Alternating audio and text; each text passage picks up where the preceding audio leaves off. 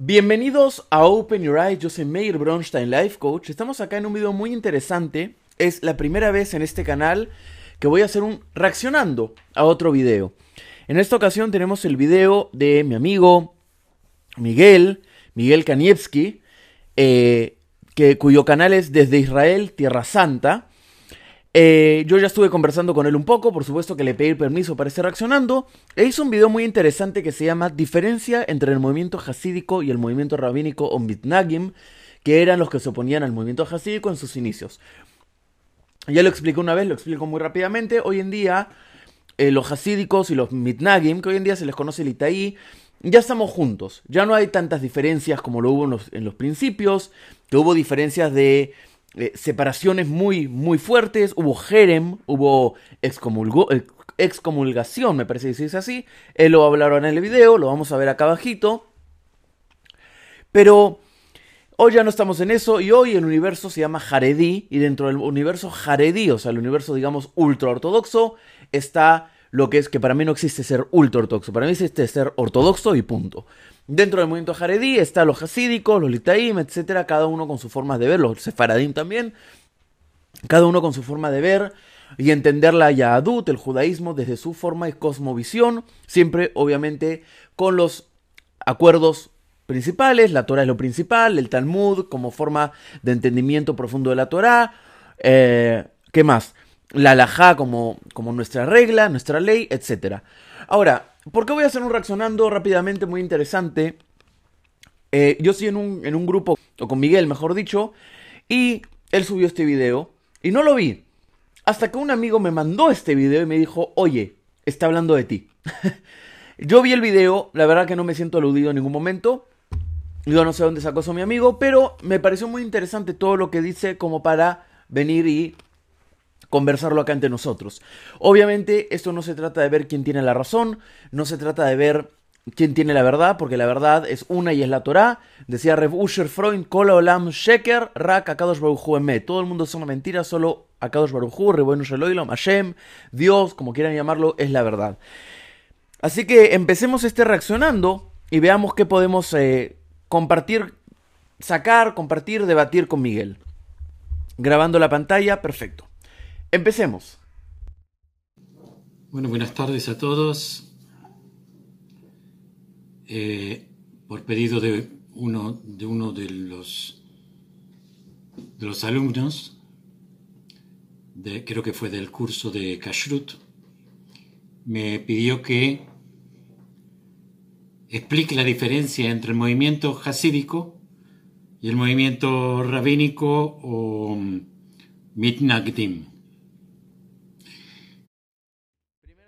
Yo quiero aclarar una cosa acá, tengo que subir el volumen, quiero aclarar una cosa acá. El movimiento mitnagdim es hoy conocido como movimiento litaí, porque vienen de Lituania. Dos ashkafot, dos filosofías diferentes entre la Hasidut y el movimiento litaí. Los mitnagdim se conocían así como opositores a la Hasidut. Continuamos. Eh, da justo la casualidad que... Eh, claro, yo escuchaba... Primero, yo no tengo mucha experiencia en esto de... De, eh, de YouTube y todas estas cosas. Eh, y también de hablar con gente de distintas tendencias religiosas. Eh, siempre me moví desde el punto de vista religioso en un mismo círculo. Entonces yo no entendía... ¿Por qué la gente me preguntaba, ¿esto es, viene de, esto es algo que viene de Dios o es algo de los humanos? Yo decía, ¿por qué me hacen estas preguntas? ¿Cómo si viene de Dios o es, o es algo de los humanos? Yo no entendía, o sea, porque yo siempre me moví con textos religiosos. Eh, y la semana pasada o la anterior, ya no me acuerdo, me di cuenta del porqué de la pregunta. Y justo uno de, uno de, de los alumnos me, me pide que por favor aclare cuál es la diferencia entre el movimiento hasídico y el movimiento rabínico, o mitnagdim. Se llama de cualquiera de las dos maneras. Y bueno, voy a aprovechar esto eh, y voy a, voy a aclararlo. Eh, o sea... Miguel tiene cosas muy, muy interesantes para decir del tema. Yo de verdad quiero que lo escuchen. Eh, yo acá haría un, una interrupción y me encantaría debatir esto con Miguel. Lo invité al canal cuando quiera venir, por supuesto. ¿Por qué uno es movimiento jasídico y otro es movimiento rabínico, como si fuesen dos cosas totalmente distintas, ¿no? Porque al fin y al cabo los hasidim también se adhieren a la Torá, al Talmud, al Halajá. En los escritos del Baal Shem Tov, ya vamos a entrar en esto porque lo habla Miguel, en los escritos del Baal Shem Tov, Keter Shem Tov se llama, los, los, las enseñanzas del Baal Shem Tov, él hablaba mucho de adherirse al Halajá, él hablaba mucho del estudio del Talmud, él hablaba mucho de esas cosas. Es importante recalcar acá, es importante recalcar acá que... Eh, es verdad que el movimiento jasídico en su momento, en su era, en su apogeo, fue considerado como un movimiento reformista. Ahora vamos a ver por qué. El reformismo actual, que es un reformismo de tú siéntete judío y con eso ya eres judío, no te preocupes, cásate con una persona no judía, olvídate de la herencia, el judaísmo es, el judaísmo es un sentimiento, toca los bongos, meditemos hermanos. O sea, ese movimiento reformista...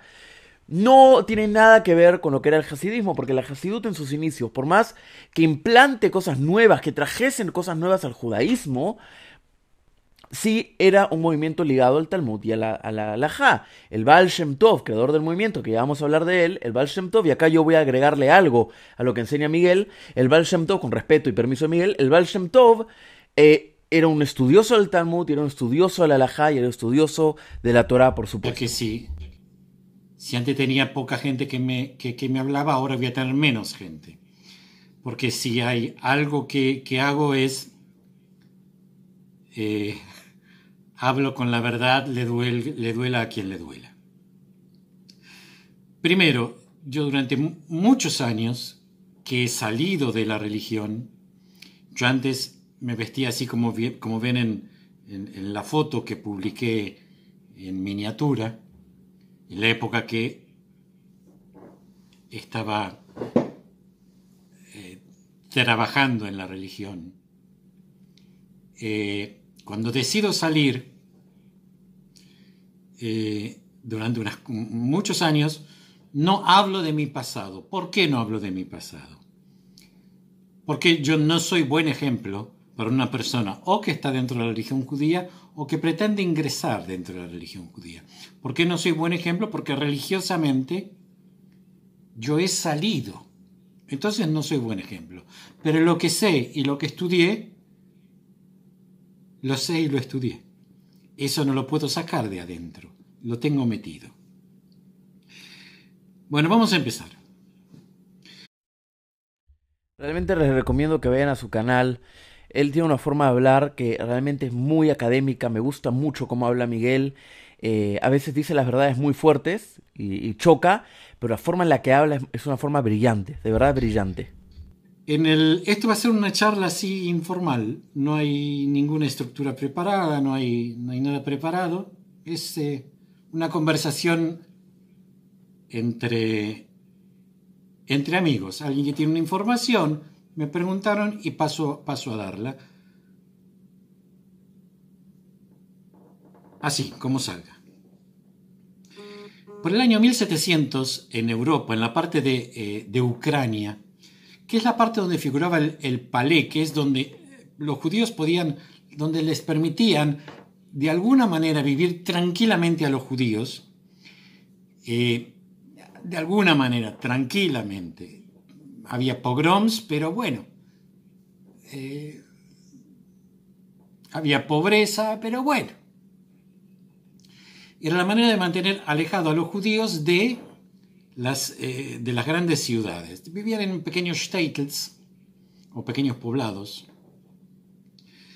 Eh, y en esa época de, de mucha hambre, de, de, de muchas persecuciones, el hambre y la persecución hace que, eh, y más, más, eh, más la ignorancia, es el caldo de cultivo para que la gente eh, se vuelva mística, eh, empiece a creer en,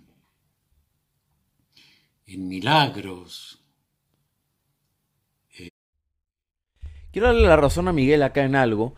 No es coincidencia, esto lo dije yo en el Instagram de Open Your Eyes el día de ayer, antes de grabar este video, por supuesto.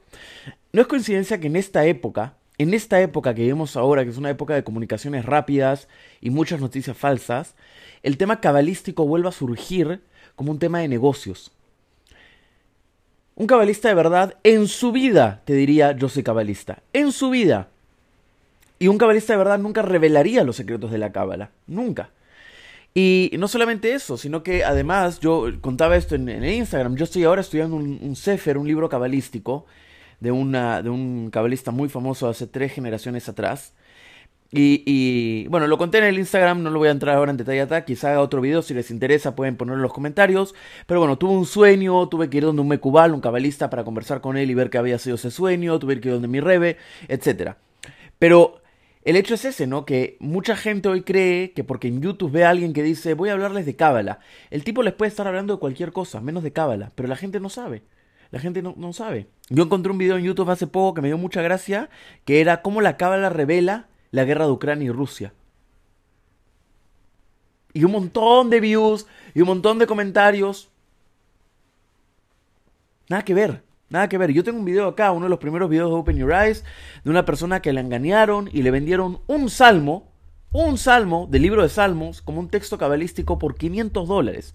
Ten mucho cuidado, esa ignorancia es muy fea. Eh, y todas estas cosas que la gente tiene necesidad de creer porque está sufriendo. En esa época había muchos Baal Shem. Acá incluyo algo muy interesante. La foto, que, la foto, la pintura que se tiene del Baal Shem Tov no es el Baal Shem Tov, esa pintura es un Baal Shem de Londres, o sea, ni siquiera de Ucrania, de Londres y del siglo dieciocho, me parece. Nada que ver con el Baal Shem Tov real, no se tiene foto, pintura, nada del Baal Shem Tov real. Significa Baal Shem, Baal Shem en hebreo significa Baal, dueño.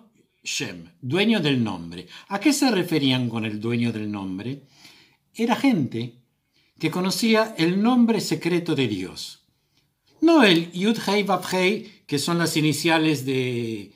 Eh, no, no. El nombre secreto que consta de... Creo que son setenta... No, ya ni me acuerdo. Son setenta y seis letras. Eh... Y no como muchos eh, Hasidim dicen, ah, el Baal Shem Tov sabía el Yud Hei Vav Hei. El Yud Hei Vav Hei lo sabe todo el mundo.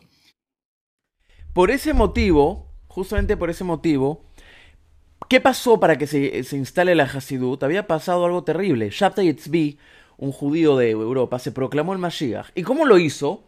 Fue al mercado, porque en el Shtetl había de mercado. Él ya había trabajado bastante sus... Eh, sus discípulos, etcétera. Y el día de mercado que hizo Shabtai Tzvi, va al mercado, se levanta y dice, Yud Hei Vav Hei, pero el nombre. Y todos los judíos lo miran y ven que el cielo no se parte, ven que no caen rayos, que él no se muere, y dicen, él es el Mashiach. Es importante entender estas cosas antes de entrar a qué fue el movimiento jasídico. Cualquiera que no hace falta ser eh, eh, eh, ningún, ningún erudito.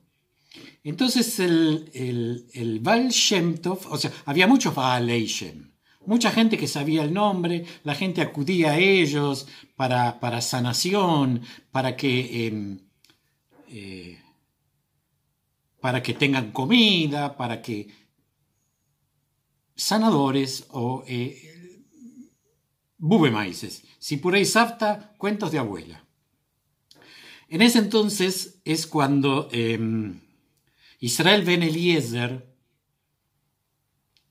eh, se convierte en lo que se conoce como el Baal Shem Tov y el padre del hasidismo. Eh, quiero aclarar que no existe ninguna documentación de eh, Israel Ben Eliezer. Nada. Lo único que se tiene son los que cuentan sus discípulos. Voy a hacer una pausa acá. Lo que dice es verdad, está la tumba del Baal Shem Tov, pero bueno, hay que abrir la tumba y ver qué hay ahí también, ¿no? O sea, porque puede haber una tumba sin nada. Lo que dice acá es verdad, no hay documentación del Baal Shem Tov, solo lo que dicen sus discípulos, pero, pero, Hay un rabino que se llama Rabbi Jacob Lewis, un rabino del movimiento conservador eh, en Inglaterra, que fue muy estudioso del Hasidut, y él escribió muchos libros sobre Hasidut muy interesantes, académicos, por supuesto. Y en uno de estos libros él se hace esa pregunta. ¿Y si el Baal Shem Tov no existió? ¿Si fue toda una mentira? ¿Si el Baal Shem Tov en realidad fue una creación de sus alumnos para tener poder? Pero él mismo rompe con esa idea cuando se puede comprobar su linaje familiar. Porque el Baal Shem Tov tuvo un nieto que escribió Degel Machaneh Efraim, acá está, que fue su nieto. El Baal Shem Tov tuvo un bisnieto que fue Rabbi Nachman de Breslov. Entonces, por un tema de linaje, o como se dice en, en, en, en, en eh, hijus, en, en hebreo yidishado, hijus, por un tema de linaje familiar, se sabe que el Baal Shem Tov realmente existió. Y bueno, las enseñanzas que se saben del Baal Shem Tov se tienen de los primeros rebes, del Maguid de Mezeritch, el hijo del Maguid, que tiene el libro Gesed Labram, que él dice, eh, el maestro de mi padre, o el maestro de Hasidut Baal Shem Tov, el, el Degel Machaneh Efraim lo mismo, todo lo que sale del Baal Shem Tov sale de eso. Todos estos libros Baal Shem Tov, acá están, son cinco tomos de todas las enseñanzas de Baal Shem Tov. Acá uno saca un libro, vamos a sacar por ejemplo este. Cada, abajito de cada enseñanza, ¿de dónde sale esa enseñanza? Por ejemplo, esta sale de Mekor Baruch, del libro Mekor Baruch, de uno de los alumnos de Baal Shem Tov. Esta sale del libro Shfat Emet, que el Shfat Emet lo habrá escuchado de su maestro, de su maestro, ¿no? Que lo escuchó del Baal Shem Tov. Eh, ¿Qué más? Acá hay otra del libro eh, Ben Porat Yosef, que es uno de los primeros libros hasídicos, que es el que trae muchas enseñanzas del Baal Shem Tov. Fue alumno directo del Baal Shem Tov. Acá Degel Machaneh Efraim, el, el nieto del Baal Shem Tov, etcétera. Entonces, de esa forma se comprueba la existencia del Baal Shem Tov, que sí existió. Más allá de esto, no hay foto, no hay retrato, no hay... Ah, hay firma. Hay una firma del Baal Shem Tov. Y también existe la kippah de Baal Shem Tov. La kippah que usa el Baal Shem Tov, que es con la que se casan hoy en día ciertos nietos, hijos y nietos de rebes en cierta hasiduyot. Eso sí. Pero de él, él no escribió nada. No, eh, eh, eh, no, no, no se sabe nada de él. No existe absolutamente nada, solo lo que cuentan sus discípulos. Cuento que, muy parecido a otra historia, Eh, de muchos años antes que todos conocemos. Qué grande, Miguel. Bueno, ¿cuál era la, la idea del, del Baal Shem? ¿Por qué hizo esta referencia? Me parece muy importante aclarar. Esta fue una de las grandes luchas contra el hasidismo, porque la gente cree que el hasidismo es idolatría. ¿Por qué? Porque las historias del Baal Shem Tov lo muestran a él como el hacedor de milagros, como el hombre que hacía los milagros. Pero en realidad el Baal Shem Tov, se sabe que él dijo esto, y también se sabe que sus discípulos y etcétera, ellos no hacen los milagros. El hombre no hace milagros, el hombre no camina sobre el agua, el hombre no, no, eh, hace, no hace así y aparecen veinte panes, el hombre no cambia el agua por vino. Todo eso es Hashem, es Ribono Shel Elohim. Y en el Talmud, en el Talmud mismo, se cuentan muchas milagros cobraban los sabios, pero ningún milagro se atribuye al sabio. Todo se atribuye a Hashem. Punto. El Baal Shem Tov se dice que trabajó, se casó dos veces, eh, que eh, trabajó cuidando niños, y su idea era que liot vesimjas mitzvos gedulos. Eh, estar contentos es una gran mitzvah. Lo cual es cierto, y lo dice la Torá. El Baal Shem Tov saca su idea hasídica de la Torá misma, porque hay un mandamiento en la Torá que es servir a Dios con alegría. Y en los Teilim, que lo escribe el rey David, también el rey David dice muchas veces que vamos a servir a Hashem con alegría. O sea, la misma, perdón, la misma Torah, el mismo Moshe está diciendo, creo que está en el libro Dvarim, en Deuteronomio, que Hashem se lo sirve con alegría. También cuando uno ama, cuando uno ama a otra persona, el amor le trae felicidad, le trae alegría. Unos grandes mandamientos, Shema Israel, Hashem Elokeinu Hashem Echad, escucha Israel, Hashem es tu Dios, Hashem es uno, Beafta, Beafta, uy, no me va a salir ahora de memoria. Muy bien, mejor que no me salga de memoria, porque las cosas es mejor siempre leerlas y evitar problemas de que lo dijimos mal. Beafta im shamoa tishmeu el mitzvotai. No, perdón. Beafta et Hashem elokeja. Amarás a tu Dios, Hashem tu Dios. Bejol lebabja, con todo tu corazón. Ubejol nafsheja, con toda tu alma. Ubejol meodeja. O sea, la, la, el, el, el gran mandamiento es amar a Dios con todo tu corazón, con toda tu alma, etcétera. Y el amor trae felicidad. Uno no puede amar si no le gusta a la persona. Uno no puede amar si no ama, si no es feliz con una persona, ¿correcto? Nah, un gran precepto. Y se quedó con eso. O sea que los hasidim lo que tienen es que estar contentos, eso acerca a Dios. Eh... La estructura hasídica de estar contentos y acercar a Dios es un poco diferente. Yo hablé con Miguel un poco de, un poquito, unas dos líneas de su vida. Y yo entiendo de dónde viene él, obviamente que no lo voy a decir. Entiendo de, de, de su pasado. Pero él, él, él, él, y obviamente estoy seguro que él sabe muchísimo más que yo y todo.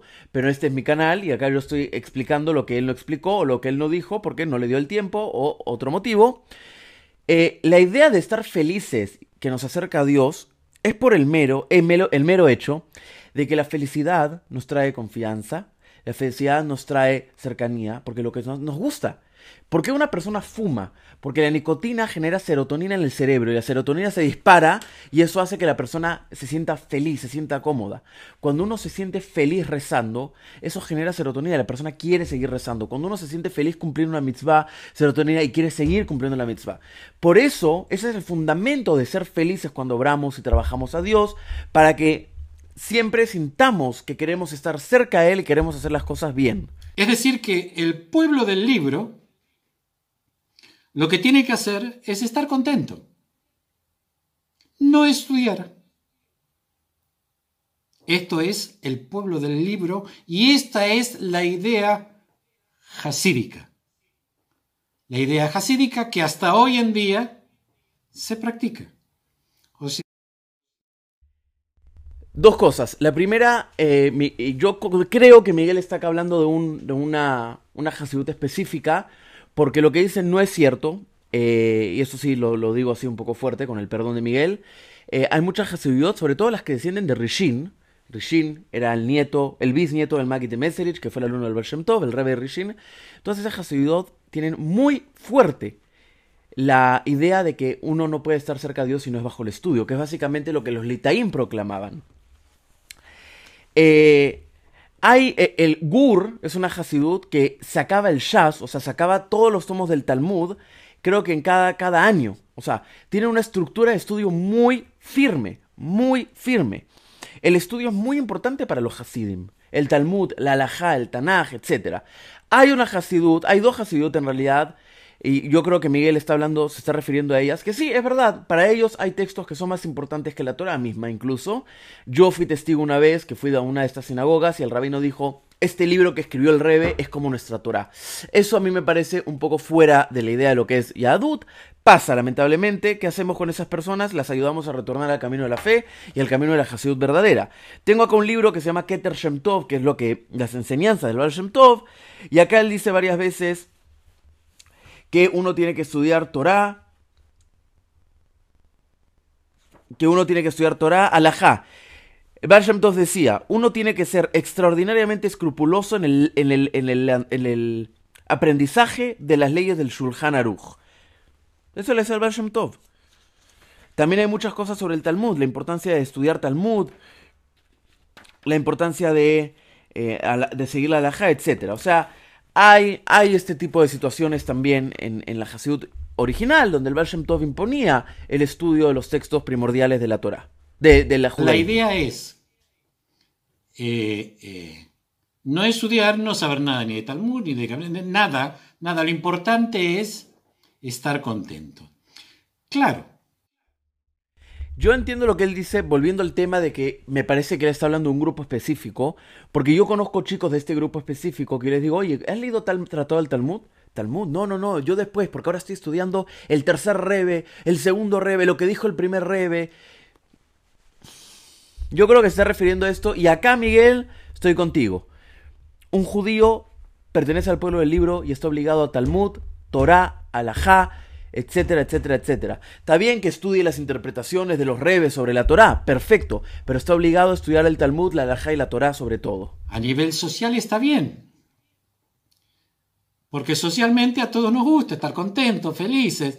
Qué lindo que es, que es esto, eh, eh, esto de la religión judía, que están todo el tiempo contentos, estos religiosos, porque ahora estos son los superortodoxos en teoría, que están todo el tiempo contentos, felices, bailan, cantan.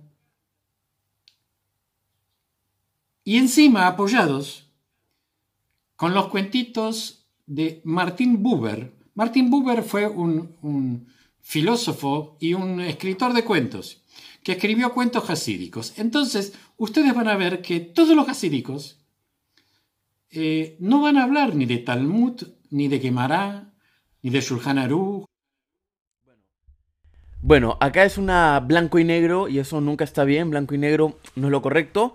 Eh, creo que la gente ve mi canal y ve que yo hablo mucho de, de Talmud, de Alajá, etcétera. Mi Rebe da Shurim, da clases de Talmud y Alajá, eh, etcétera, etcétera, etcétera. El Rebe de Boyan, eh, que me parece que hace unos años atrás impulsó que se acabe todo un tratado de Gemara en pocos, en pocos días. Eh, Gur, lo digo de nuevo, se enfoca mucho en el estudio, etcétera. Eh, sobre los cuentos de Martin Buber, Martin Buber, hay, eh, hay un libro que se llama Las cartas de Martin Buber, o lo que, lo, lo, analizando las cartas de Martin Buber, algo así, eh, y donde él manda una carta a alguien y dice que está recopilando sobre, de los mismos Hasidim, las historias de sus rebes. Por lo tanto, lo que cuenta Martin Buber no son cosas que a él se le ocurrieron, no, Miguel no dijo esto, lo estoy explicando yo, no son cosas que a él se le han ocurrido porque hoy quiero imaginarme esto, sino son relatos de muchos años que se pasaron beal pe, por boca de boca de boca, sobre lo que dijo un rebe o hizo un rebe. También hay que pensar que Martin Buber nació en un momento de auge de la Hasidú también, y él estuvo cerca a los grandes rebes, tercera o cuarta generación de los grandes rebes, ¿no? Y el abuelo de él era hasídico también, y el abuelo había conocido a los grandes rebes en su momento. Ya estamos hablando de primera, segun, primera segunda generación de rebes.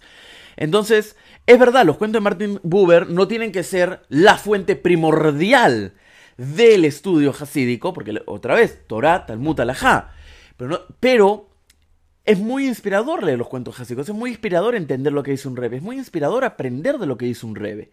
Y creo que eso no se lo quita nada a nadie, y yo tomé este camino justamente por los cuentos de Martin Buber, y lo dije muchas veces. Yo leía los cuentos de Martin Buber y sentía mucha espiritualidad, sentía mucha conexión, sentía mucha inspiración, y dije, este es mi camino. Y hoy en día estoy acá, estudiando Torah, Talmud, Alajá, eh, interpretaciones de la Torah de los maestros hasídicos, etcétera. Eh, Mishnah Brura, Rambam, etcétera. Pero es verdad, él tiene, él está hablando de un tema que yo me estoy dando cuenta por dónde va. Eh, es verdad, hay ciertos hasidim que se enfocan en solamente contar historias y cuentos de sus rebes como la gran verdad, cuando Talmud, Torah y Alajá debe ser lo primordial. Me gusta mucho porque estoy entendiendo por dónde va. Ni van a contarles un cuentito de Martin Buber, o un midrash también de Martin Buber, que no tiene ningún valor, pero ningún valor, ningún valor religioso, ningún valor teológico, nada. Es un cuentito, pero a la gente les encanta el cuentito. A la gente les encanta vivir del cuentito. No les gusta saber la verdad. Pasemos ahora, esos son... Eso son yo hablo de lo que pasa aquí en Israel. Hay otros movimientos fuera de Israel, y dentro de Israel también, pero vamos a, me pidieron hasídicos y miknagdim y, y rabínicos. Vamos a ver ahora lo que es el, el movimiento rabínico. En la misma época, primero quiero aclarar, siempre hubo disputas dentro de la religión judía, como eh, Hillel y Shammai, como... Eh, eh... Hillel y Shammai fueron las dos grandes escuelas en la época talmúdica. Hillel daba un alajá a base del estudio de Torah que ellos tenían, y Hillel decía la halajá es incorrecta, la halajá es así porque la Torah dice esto, pero si te das cuenta acá le agrega esto. eh, Bet Shammai decía no, pero mira, el, el, el, la Torah oral que Moshe trajo del Sinai dice esto. Entonces, y así empezaban a discutir. eh, sí, como, como Maran y Ramá, pero las disputas fueron halájicas, desde el saber. Nunca pasó, nunca pasó que eh, pueda haber una disputa a través de alguien que niega el estudio. Bueno, acá voy a volver a repetir eh, Quiero entender por dónde va él otra vez, pero me, la gente no lo va a entender porque no conoce el fenómeno social dentro de la Hasidut, tanto eh, sociológico como histórico como actual. Eh, otra vez, el Baal Shem Tov pedía el estudio, el Maguid de Mezeritch pedía el estudio. Los grandes primeros rebes, Ben Porat Yosef, eh, el que escribió Sidrosh el Shabbat, etcétera, todos ellos, si ustedes leen esos libros, son libros muy profundos que hablan mucho de Talmud, mucho de Halajá. El Noam Elimelech, el Noam Elimelech trae muchos ejemplos del Talmud. O sea, era gente estudiosa, eran realmente gente estudiosa. Hay una, hay una Hasidut en especial, y yo creo que él está hablando de esta Hasidut. Yo no, no quiero que se interprete como que estoy hablando mal de ellos, Has Shalom, pero yo entiendo, porque hay una Hasidut en especial que considera que todo esto no sirve si no lo escribieron sus, sus rebes. Pasa, lamentablemente pasa.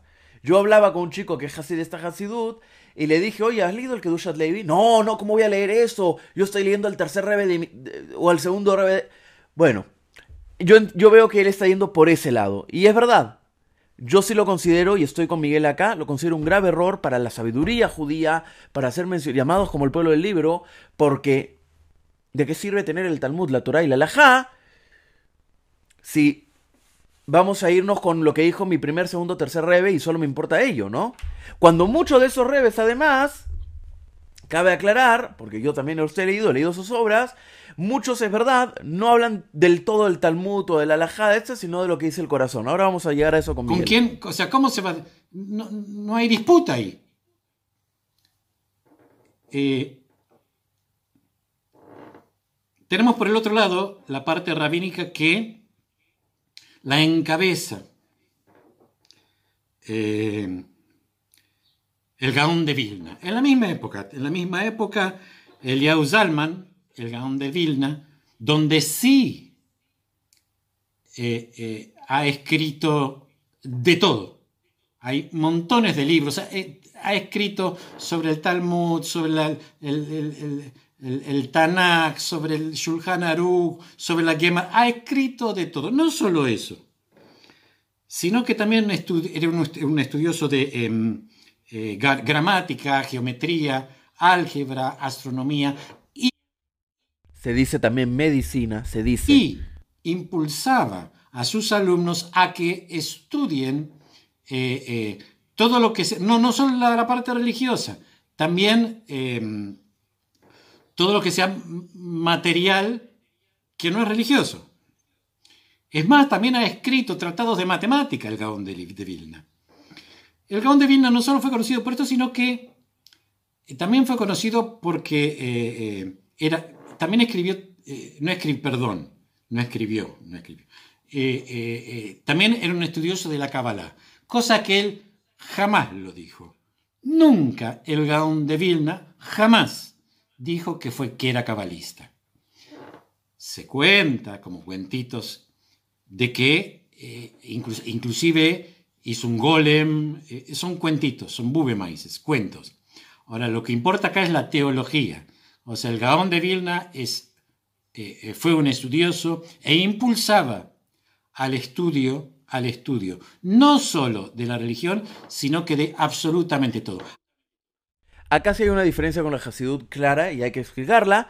En las épocas del Gaón de Vilna eh, se consideraba que una persona judía, esto no lo dice Meir, lo dicen los libros de sociología e historia que tengo acá sobre Hasidut, no los van a ver por la pantalla, pero los tengo acá. Eh, el Gaón de Vilna, la, la Ashkafá, la filosofía del Gaón de Vilna y de los, los seguidores era, si no estudiabas y no sabías leyes y no sabías Talmud y no sabías Torah, eras, un, eras inculto y como inculto no podías realmente acercarte a Dios. ¿Qué pasa? Pasa que era una época de shtetl, era una época de pobreza, era una época de mucha, mucha pobreza, de mucha...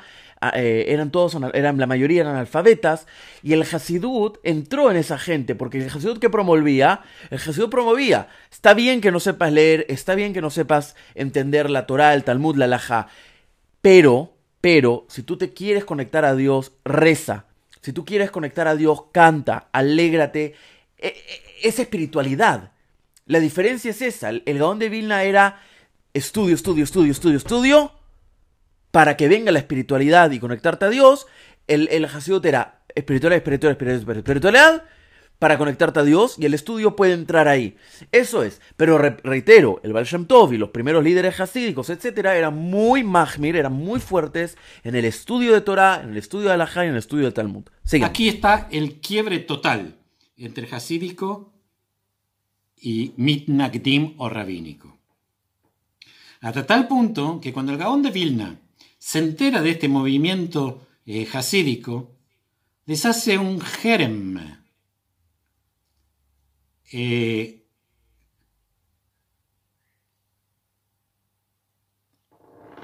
¿Qué es un jerem? Un jerem es una excomunión.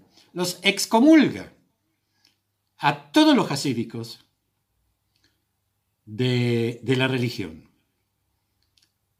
Eh, el Gaón de Vilna era Eh, muy extremista y dice que eh, esto, es, esto no es judaísmo, sino que esto le hace eh, daño, daño al judaísmo, y por eso los excomulga a los hasídicos. Hoy en día tenemos hasídicos, montones de hasídicos en Israel, montones. Montones de hasídicos hispanoparlantes que hablan. Aquí es donde mi amigo me dijo, está hablando de ti. Yo vi el video, la verdad que no lo voy a juzgar a Miguel, no me siento aludido tampoco. Eh, lo único que sí quiero decirte, Miguel, es que en YouTube, hasídicos que yo sepa que viven en Israel y que además son judíos de verdad, etcétera, que se vistan así con sombrero, peyes, etcétera, y que, y que pertenezcan a una hasidut y que tengan un rebe vivo al cual acudan, o sea, que realmente uno lo vea y diga, él es hasid porque pertenece a una comunidad hasídica, tiene un rebe, estudia hasidut, sigue las enseñanzas hasídicas, estudia Torah, la Talmud también, etcétera, que yo conozca de habla hispana, no hay otro. Que yo conozca, hice una investigación, busqué por ahí por allá. Si alguien conoce, puede poner el link abajo. Pero que yo conozca, no hay otro. Sí conozco de muchos pseudo judíos, que ya salió a la luz que son pseudo judíos, son mesiánicos. Sabemos que los mesiánicos no son judíos realmente. Eh, ya no voy a entrar en esa discusión, pero sabemos eso. Pseudo judíos que también se van y se compran un sombrerito, van y, y se pegan patillas o se las dejan crecer a propósito para salir en YouTube y hablar de cábala, etcétera, etcétera. Yo sé de que de esos hay muchísimos. Pero me gustaría, Miguel, que tú también eh, me comentes quiénes son acá en Israel los youtubers latinos que hablan con sombrero y con shtraimel más allá de mí, porque realmente no conozco y sería importante saberlo para ver si podría hacer algo con ellos también. Un video, un podcast, etcétera. Por YouTube. Y como se visten eh, con el shtraimel y como eh, hasídico, por más que no sepan nada, cuentan cuentitos que son muy simpáticos socialmente. Yo no digo que esté mal, está muy bien el cuentito, pero jamás lo van a escuchar decir algo. Eh, eh, eh, algún pasaje de la, del Talmud, algún pasaje de la Gemara, o que dicten algún, algún tratado de Gemara, o que hablen de alguna halajá, de alguna ley, o que hablen del Shulchan Aruch. Eh, sí les van a hablar de cuentitos, y son muy simpáticos los cuentitos. Entonces, ¿qué pasa? La gente se, se va con estos hasídicos por los cuentitos y porque cantan y son alegres y divertidos, y se quedan en ignorancia.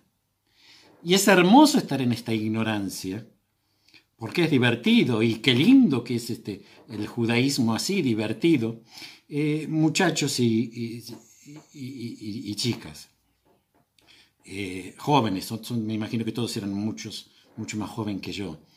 Eh, el judaísmo no es divertido. Eh, el, el, el judaísmo es una religión que tiene... Ya, eh, eh, graso error, acá sí lo digo, el judaísmo... El judaísmo, oh, lo vuelvo a decir, la Torah dice, vamos a servir a Hashem con alegría, la Torah dice, vamos a, a la Torah dice, amarás a Dios con todo tu corazón, todo lo que dije antes. Eh, yo no creo que el judaísmo no sea divertido, lo que yo creo es que el judaísmo no es sentimental, es diferente. Eso lo dije muchas veces en este canal, más allá de lo que dijo los cuentitos, todo. Eh, ¿Qué significa que no es sentimental? Nosotros no nos basamos en, ay, pero a mí me gusta mucho comer carne no kasher, me gusta comer en este restaurante no kasher, Hashem sabe que lo hago por, porque, que me gusta, entonces él me va a perdonar. Eso no existe. Hashem ve corazones, sí, Pero los corazones tienen que saber que hay una halajá y una ley, y la ley no conoce de sentimientos, la ley conoce legalidad. Como una ley en un país, un país te prohíbe matar porque no se puede matar. Y tú dices, bueno, pero mira, no tengo que comer, tengo que robar, así que lo mato, perdóname. No, no se puede, no se puede matar, no tienes por qué matar, y no, no hay excusa que te dé el derecho a matar, ¿correcto? Lo mismo pasa acá. La, el, el alajá no conoce de sentimientos, la alajá no conoce de, de, de, fe, de felicidad o tristeza o mentira o, la fe, o, o enojo, o no, la alajá conoce de ley, la alajá conoce de ley, y la idea jasídica es seguir la ley, por supuesto, seguir la ley con felicidad, pero la alajá no conoce de sentimientos, y en esto yo en desacuerdo con, con, con, eh, con Miguel cuando dice que eh, el judaísmo es serio. No, el judaísmo es alegre y se debe vivir con alegría. Se debe vivir con alegría. Porque, por ejemplo, en Yom Kippur, el día más serio, más tétrico, ¿no? Que, que el día del juicio, ¿qué cantamos? Salachti, me perdonaste. ¿No? ¿Qué canta? Alel, Alel. Qué hermoso, la ley son, son bendición, alabanzas que se le cantan a Dios en ciertos días, donde fuimos salvados de milagro, etcétera. Alel. Eso es, eso es alegría, eso es felicidad. El judaísmo es alegría, es alegría, pero no es sentimental. El judaísmo no conoce de sentimientos, conoce de legalidades. Eso es lo, la importancia y eso es lo que hay que entender. De todo. Eh, eh, y lo que primero hay que hacer, lo que primero hay que hacer, lo que primero nos manda es estudiar. Naase venishma, o sea, haremos y estudiaremos. Eh, este es el, el, el principio eh, eh, rabínico, estudiar, estudiar y estudiar. Eh, y, yo, y claro, uno me, se preguntará, pero eh, ¿estoy yo de acuerdo con el movimiento jasídico? Definitivamente no.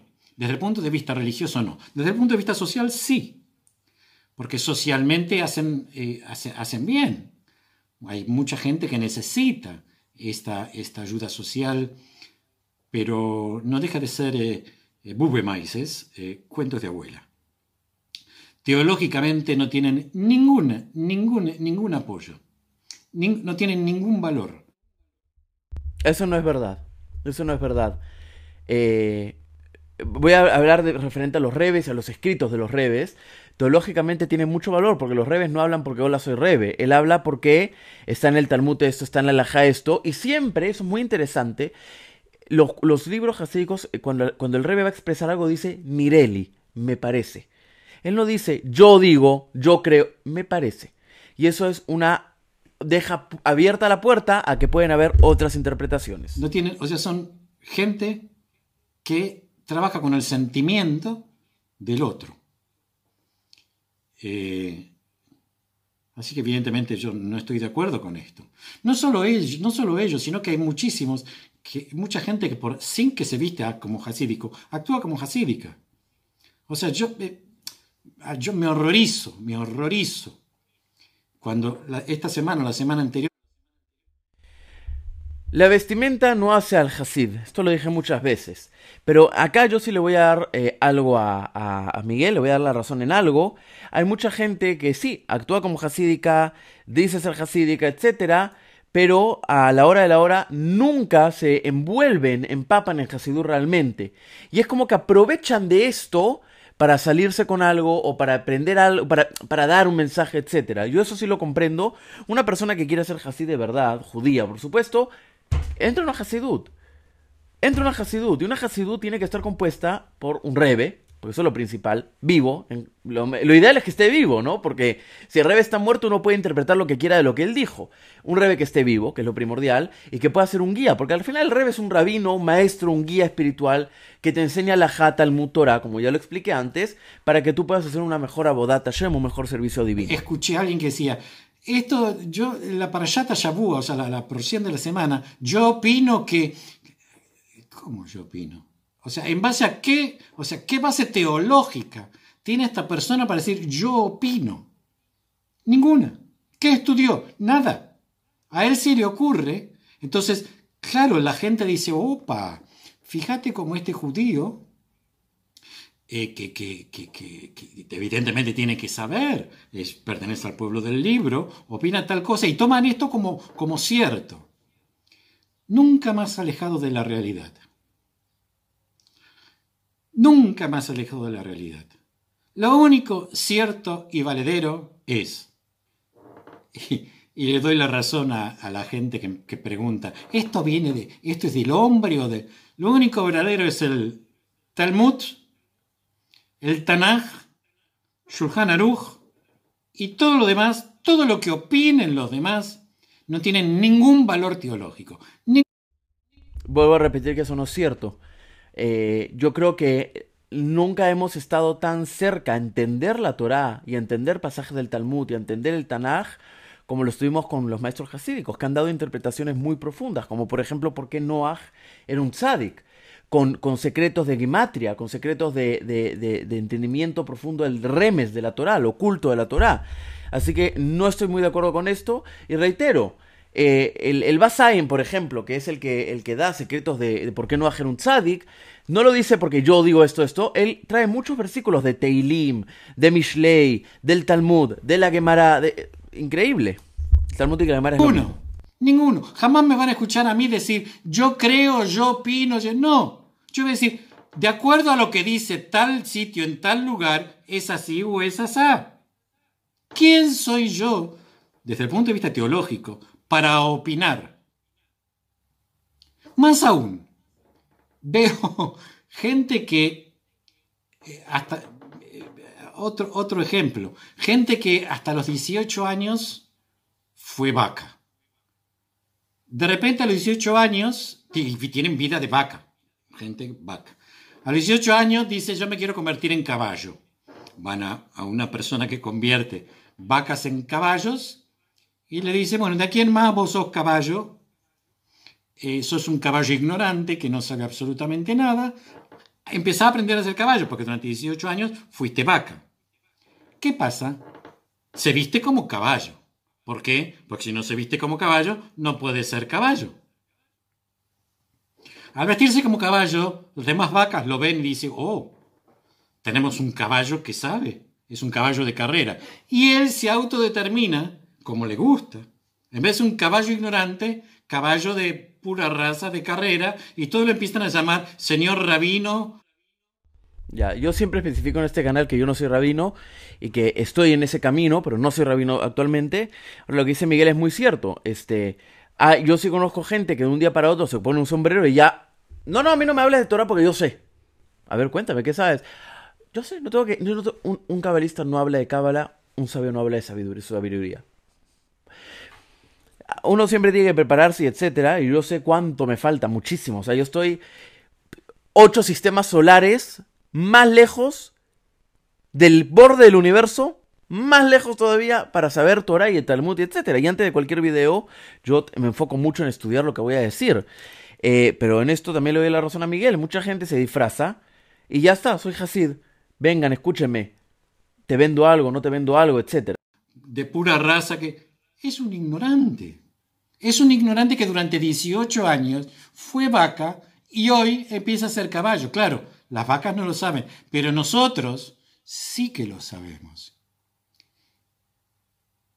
Y esta persona, como ve que es negocio hablar por, eh, por, eh, por eh, YouTube... Habla, se la da de cabalista, se la da, no sé de qué se la da, cosas que yo, yo, yo, yo, humildemente, con más de sesenta años de estudio, no me animo a hablar. Y esto es de verdad de honor a Miguel, ¿eh? De verdad que es de honor a Miguel. Esta persona con dos meses de, de, de, de, de, de ser caballo da clases de, de mística. ¿Dónde se vio esto? Únicamente en YouTube, únicamente en YouTube. Claro, los, los que no saben, bravo, qué bien, qué bien que me hace, qué genial, que no, señores, toda mentira, bube maíces. Hasta aquí entonces, gracias Miguel por tu video. Eh... Espero que esté reaccionando, no te moleste. La verdad que te di mucha más razón de la que creí que te iba a dar. Pero es verdad lo que dice Miguel y yo comparto esas opiniones. Muchas cosas. Primero, eh, estudio Torah, Talmud, Halajá es lo más importante que hay. Eh, y el entendimiento, ¿no? De, de, de profundizar en estos temas. Y también en la importancia de, de, de cuidarse de aquellos grupos que te dicen: este libro que escribió mi Rebe es la verdad, o este libro que escribió mi Rebe es por lo que yo me guío. Porque esos grupos, como diría un gran rabino, el Rabshach, son lo más parecido al judaísmo. Son lo más parecido al judaísmo. Soy Meir Bronstein, Life Coach, y bueno, Bezrat Hashem hasta un próximo video. Gracias por estar aquí, y si les gustó Reaccionando no se olviden dar su like, y nos vemos en un próximo video.